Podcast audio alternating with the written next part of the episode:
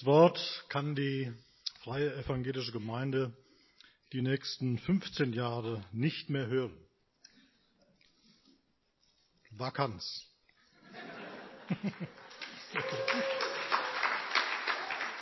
Ja, lieber Simon, damit ist die Zielvorgabe jetzt gegeben, was die Verweildauer angeht. Ähm, ich wurde heute Morgen gefragt, wir hatten seit Freitagabend den Lehrgang Gemeindeleitung in Ebersbach an der Hochschule und ich war für diese Einheiten verantwortlich und wir hatten kompetente Referenten. Und äh, heute Morgen fragte jemand, wie lange ist denn so die Verweildauer von Pastoren durchschnittlich in freien evangelischen Gemeinden? Verweildauer hat mich ein bisschen erinnert an so ein Kraftwerk. Ja. ähm, acht, neun Jahre, aber es gibt natürlich auch Ausnahmen und da haben wir dann nur kurz drüber gesprochen. Ja, Vakanz ist zu Ende. Halleluja. Und ihr seid zusammengekommen. Und ich weiß noch, wie äh, manche aus der Gemeindeleitung vor fast drei Jahren gesagt haben, also eine längere Vakanz wäre nicht so gut. Lieber Burkhard, kümmere dich, lieber Arbeitskreis Pastorenwechsel in Witten. Und naja, wir haben uns alle Mühe gegeben und trotzdem hat es gedauert. Man wurde in Herborn schon ein bisschen panisch. Upsa. Und äh, dann aber immer ruhiger. Es kam so die Meldung, wir beten, wir sind guter Zuversicht, dass Gott jemanden für uns bereithält. Wir sind ganz gespannt, wie sich das entwickelt. Noch eine Zeit später kam dann die Rückmeldung, hey, wir sind eigentlich richtig gut unterwegs. Äh, ich dachte schon, brauchen die vielleicht jetzt gar keinen mehr. Ähm, aber das war doch ganz erstaunlich, wenn man so rein vernünftig drangeht, was man so kennt, was man so vermutet, was sich auch bewährt hat, dann denkt man, oh, längere Vakanz, ganz böse. Ähm, lieber nicht. Was könnte da passieren oder nicht mehr passieren? Wo sind denn die eigenen Kräfte innerhalb der Gemeinde bei Menschen, die ja schon eine ganze Menge auch zu tun haben? Berufliche Verantwortung, familiäre Verantwortung, politische Verantwortung, kann man die noch herausfordern, bitten, bestimmte Arbeiten zu übernehmen, sich noch mehr reinzugeben? Ich denke, dass Gott tatsächlich am Werk war und Menschen bereit gemacht hat, noch mal eine Schippe draufzulegen. Und ich war echt bewegt, als ich eben diese Bilder gesehen habe von der Arbeit mit Kindern, Teenagern und Jugendlichen.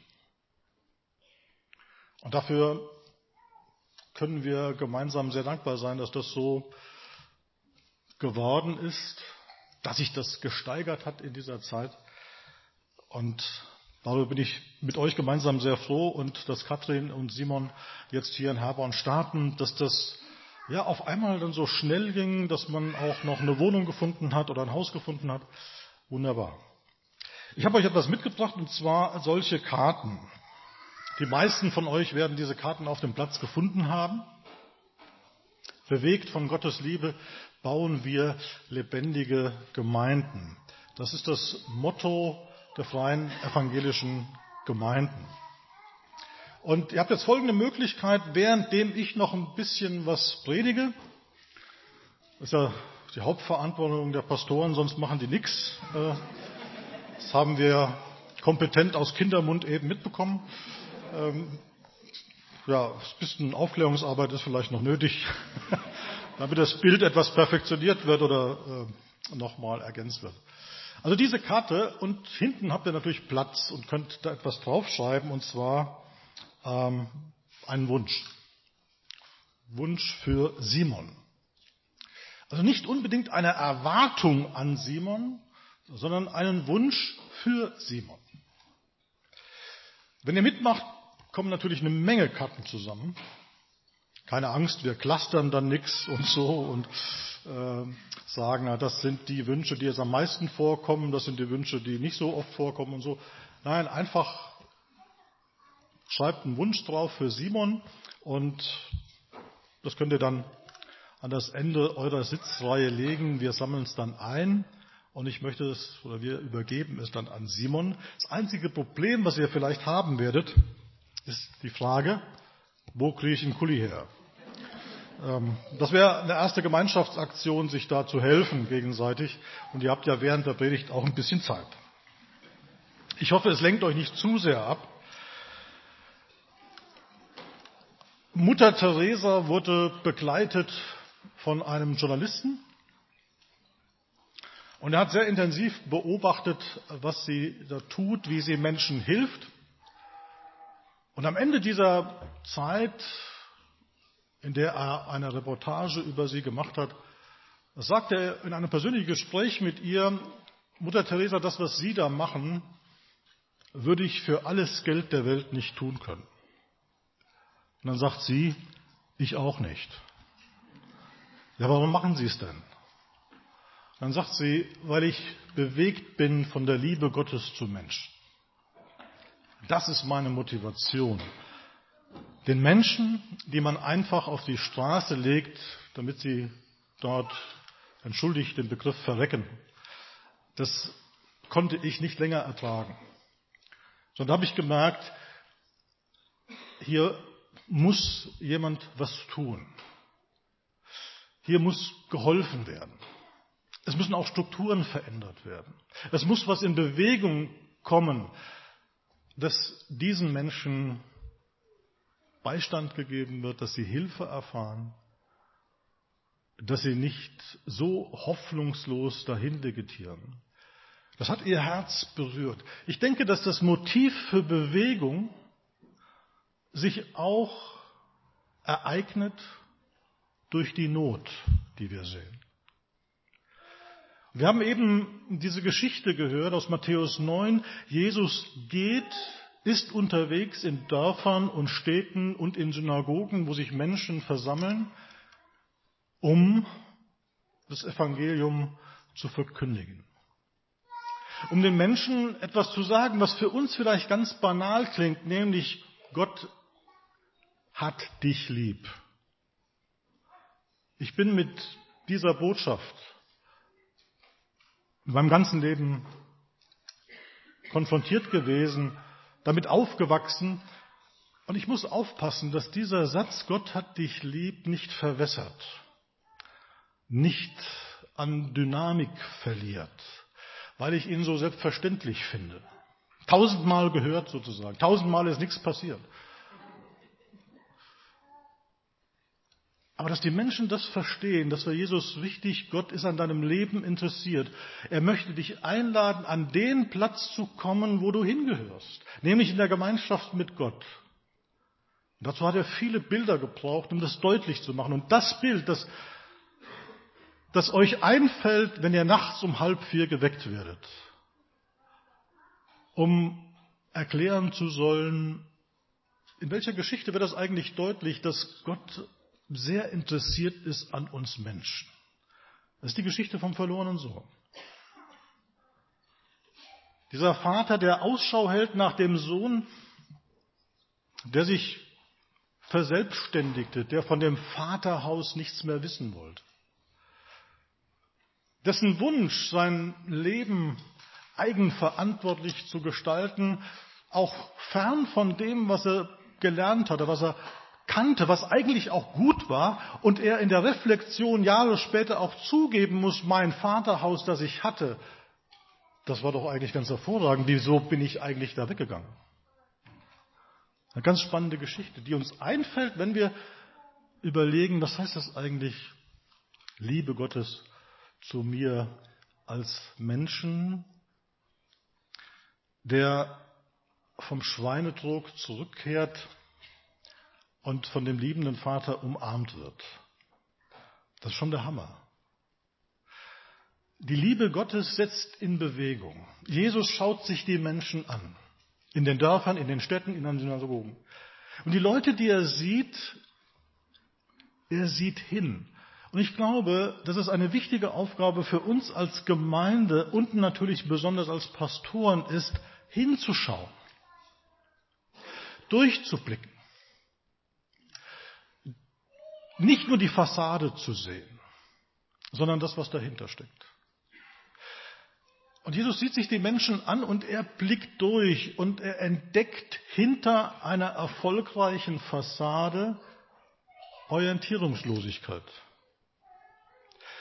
Er entdeckt hinter starken Kaufleuten, hinter gefragten Handwerkern, hinter gelehrten Pharisäern eine Sehnsucht. Die Sehnsucht nach dem guten Hirten. Er sieht das. Er lässt sich nicht beeindrucken von manchen, die dastehen und sagen, Herr, ich danke dir, dass ich nicht so bin wie der da hinten. Die von sich den Eindruck haben, ich bin doch eigentlich schon ziemlich perfekt. Ich habe es geschafft. Jesus blickt aber durch, dass bei Menschen, die sehr selbstbewusst auch auftreten, die vorgeben, doch einiges an Erfahrung zu haben, an Wissen, an Kompetenz, an Autorität, dass er durchblickt und attestiert, da gibt es Orientierungslosigkeit. Da gibt es die Frage, wo soll es eigentlich hingehen? Was ist eigentlich wichtig? Welche Werte motivieren mich, als Mensch unterwegs zu sein? Wo komme ich her? Warum bin ich hier? Wo gehe ich hin? Grundfragen, die bis heute eine wesentliche Rolle spielen. Am Freitag war in der Zeitung zu lesen, dass Hans-Walter Steinmeier unterwegs ist, unser Bundespräsident, und dass er den Wunsch hat, die Gesellschaft zusammenzuhalten. Ich glaube, da hat einer genauer hingeschaut. Und er entdeckt bei allem Wohlstand, auch bei aller Armut, bei allen Schwierigkeiten, die da sind, entdeckt er, dass Fliehkräfte in unserer Gesellschaft mehr und mehr Überhand nehmen, die die Einheit, ein demokratisches Verständnis in Frage stellen. Das bewegt ihn, das merkt man ihm auch an. Deswegen sucht er den Kontakt und versucht klarzumachen, liebe Leute, Populismus ist nicht die Lösung. Einseitigkeiten sind nicht die Lösung. Lasst uns unsere Werte wieder in den Blick nehmen und diese Werte nicht als selbstverständlich sehen, sondern für sie eintreten. Jesus sieht hin. Und er sieht Menschen, die offensichtlich es nicht geschafft haben. Und die Jesus nachfolgen, die ihn hören, die ihn sehen wollen, weil sie merken, der hat uns was zu geben. Der hat uns was zu sagen. Der entdeckt unsere Sehnsucht. Und er erweckt eine Sehnsucht in uns, die wir ergreifen wollen. Und sie ist verbunden, diese Sehnsucht, mit dem, was Jesus dann den Menschen sagt, kommt her zu mir alle, die ihr mühselig und beladen seid, ihr, die ihr verschmachtet seid, ihr, die ihr alle Hoffnung aufgegeben habt. Kommt her zu mir, ihr, die ihr an Lasten herumtragt und knabbert und es alleine nicht mehr hinkriegt. Kommt her zu mir. Ich will euch erquicken. Dieses Wort muss man ja heute übersetzen. Erquicken, was ist das denn? Und dann sagt er, ich will euch entlasten und euch etwas mitgeben, was zu euch passt. Also allein über diese Tatsache müsste, oder diese Aussage müsste man eine halbe Stunde predigen. Mache ich nicht, Sabine. Ähm, aber er blickt durch und das finde ich so faszinierend, dass Jesus hinschaut und dann auch wahrnimmt, was los ist. Und ich glaube und ich wünsche dir, Simon, mit den Ältesten, mit den Mitarbeitern genau hinschauen. Was bewegt die Menschen? Wie sind sie unterwegs? Und dann auch das zu entdecken, was wir ihnen zu geben haben. Was wir ihnen vorzuleben haben. Nicht nur weiter sagen sollten. Wir müssen uns, wir müssen aufpassen, dass wir nicht theologische Richtigkeiten verkündigen, die durch unser Leben auch nicht abgedeckt sind. Die Leute heute, so ist mein Eindruck, fragen nicht so sehr nach kognitiven Überzeugungen, sondern sie schauen, wie lebst du? Und was bringt dir das, dass du so lebst? Und da braucht es tatsächlich authentisches, ehrliches Leben. Deswegen bete ich, deswegen lese ich die Bibel, deswegen bin ich in einer Gemeinde, deswegen engagiere ich mich in der Jungscherarbeit, in der Pfadfinderarbeit, Teenager-Jugendarbeit, Seniorenarbeit und was wir alles in Gemeinden haben. Deswegen mache ich das.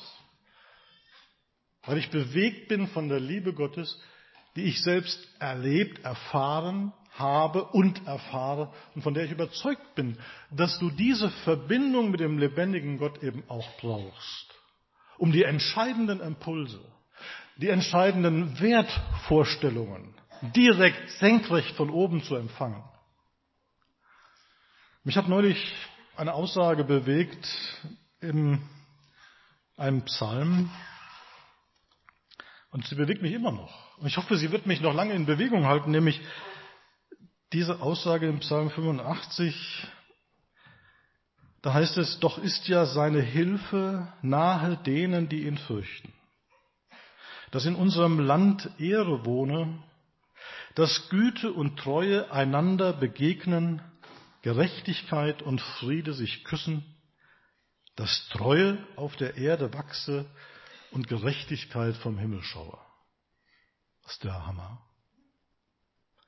Gerechtigkeit und Frieden sich küssen. Stellt euch das vor. Das passiert. Dass Gerechtigkeit und Friede sich so einander nähern, dass ein Kuss daraus entsteht. Wunderbar. Eine Aussicht, die der Psalmbeter hier beschreibt, von der wir sagen, das ist ja ganz, ganz weit weg. Oder? Passiert da, wo Menschen sich an Jesus Christus orientieren. Er ist unser Friede. Er ist die Gerechtigkeit, die vor Gott gilt. In ihm küssten sich Friede und Gerechtigkeit. Und dafür, dafür will ich unterwegs sein. Als Pastor. Als Mensch in einer Gemeinde. Als Mensch mit Grenzen, Stärken, mit Berufung und mit Zweifeln und Anfechtungen und manchmal ganz viel Resignation. Aber wie gut, den zu kennen, mit dem unterwegs zu sein, von dem beauftragt zu sein, der einfach mitgeht und der sich die Leute anschaut, der durchblickt und der feststellt, da gibt's ganz viel Orientierungslosigkeit. Denen fehlt der Hirte. Und anstatt bei der Analyse stehen zu bleiben, anstatt dann zu jammern, wie schlimm ist diese Welt. Oh, wir ziehen uns alle zurück als fromme Menschen und wir schauen mal, was passiert und freuen uns auf den Weltuntergang. Das kann es ja nicht sein. Dann hätten wir mit Christus eine Menge falsch verstanden. Er sieht die Menschen. Was macht er? Er wendet sich zu seinen Jüngern, die mit dabei sind. Und ich frage mich immer, was hätten die eigentlich gesehen? Was hätten die eigentlich gesagt? Wie hätten die reagiert, wenn sie feststellen, ey, die sind da ohne Hirten, die sind verschmachtet, denen geht's gar nicht gut. Hätten die gesagt, schnell weg hier, Herr, hier ist nicht gut sein, lass uns Hütten bauen, da wo es schön ist. Nein. Jesus sagt, bittet den Herrn der Ernte dass er Arbeiter in seiner Ernte sind. Bittet. Eigentlich hätte man doch sagen müssen, hey, wenn, wenn die so verschmachtet sind, wenn die so ohne Hirten sind, dann, dann müssen wir ganz schnell was organisieren, damit diese Orientierungslosigkeit aufhört. Das ist doch die logische Konsequenz. Aber beten?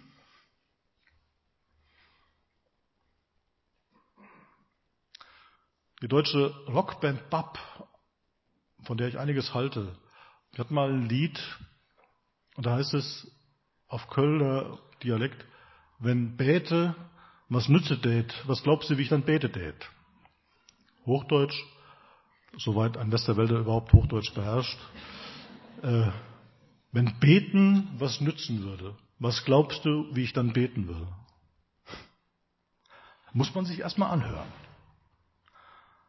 Muss man sich echt mal anhören. Also da wird dem Gebet nicht viel zugetraut. Klar. Aber dass Jesus sagt, bittet den Herrn der Ernte und nicht in einen Aktionismus verfällt, macht klar für uns als Gemeindemenschen, als Nachfolger von Jesus, als Pastoren, wir wollen beten. Höre doch zuerst auf das Wort des Herrn, war ein Rat an einen jüdischen König von einem Propheten. Höre doch zuerst auf das Wort des Herrn. Und ich glaube, dass das eine vornehmliche Aufgabe für uns als Gemeinde, als leitende Mitarbeiter ist, dass wir beten und fragen, Herr, was siehst du und was willst du, dass wir tun sollen? Bewegt von Gottes Liebe bauen wir. Zu diesem Bauen gehört das Gebet. Hinhören. Was ist der nächste Schritt? Der nächste Schritt ist, Arbeiter für die Ernte zu haben. Ja, es geht um Arbeit, es geht um Mitarbeit, es geht um Verantwortung, Leitung, Planung, Ziele setzen, die nächsten Schritte einleiten, auf Leitung hören, eine Leitung, die auch selbst hinhört und hinsieht. Und dann geht's weiter. Bittet den Herrn der Ernte, also Gott, dass er Arbeiter in seine Ernte sende. Und wisst ihr was? Bei aller Arbeit ist Ernte etwas sehr Schönes. Und ich weiß, wovon ich rede. Ich komme aus der Landwirtschaft und das Schönste war für mich, wenn wir so kurz vorm Gewitter den letzten Heuwagen noch einfahren konnten, der es in die Scheune geschafft hatte. Und der kleine Burkhardt lag dann oben auf dem Heu und hat den Regen auf das Blechdach prasseln hören und war einfach froh, dass wir es geschafft hatten. Nicht die 100 Zentner Kartoffel, die in der Scheune lagen, die wir dann verkauft haben. Ernte ist was Schönes. Es ist harte Arbeit, aber es ist was Schönes. Und Jesus sagt, die Ernte ist groß. Er sieht dann nicht einen verwüsteten Acker, wo man nur noch jammern könnte. Oder sich zurückziehen könnte. Oder sagt, besser nicht so genau hinsehen. Das könnte in Arbeit ausarten. Nein, die Ernte ist groß. Liebe Gemeinde in Herborn, lieber Simon, liebe Katrin, ich wünsche euch, dass ihr ganz viel arbeitet. Aber dann auch solche Ernteerfahrungen macht, wie wir sie eben gesehen haben. Lebendige Gemeinde, ja. Da toben die Kinder, da ist was los, da freut man sich, dass sie da ist und nicht, Müssen die Kinder heute schon wieder so stören? Nein. Dann freuen wir uns, wenn die Kinder stören, weil sie da sind. Dann freuen wir uns, dass die Jugend da ist, auch wenn sie vielleicht das Schlagzeug ein bisschen zu laut schlägt. Man kann ja auch einen Senior fragen, ob der Schlagzeug spielen will. Wird vielleicht leiser. Kann ja sein. Lebendige Gemeinde. Da ist Bewegung, da ist Dynamik, da ist nicht alles perfekt, natürlich nicht. Aber da mit dabei zu sein, mitzugestalten, das wünsche ich euch. Gute Erfahrung. Und das Gebet und den nächsten Schritt sehen, das wünsche ich euch. Und in diesem Sinne, lieber Simon, Gottes ganz starke Begleitung für deine Aufgaben hier in Herborn mit den Herborner Schäfchen, ähm, die sehr engagiert waren in den letzten zweieinhalb Jahren und da wirklich was gewuppt haben, würden wir heute sagen. Äh, hat jemand eine passende Übersetzung für gewuppt? Okay. Ihr wisst, was gemeint ist. Und wir werden jetzt gleich die Einsegnung vornehmen und vorher aber noch ein Lied hören oder ein Lied gemeinsam singen. Und danach wird die Gemeindeleitung hier nach vorne kommen und wird ein Fürbittegebet sprechen und ich werde mit Handauflegung dich, euch dann einsegnen. Amen.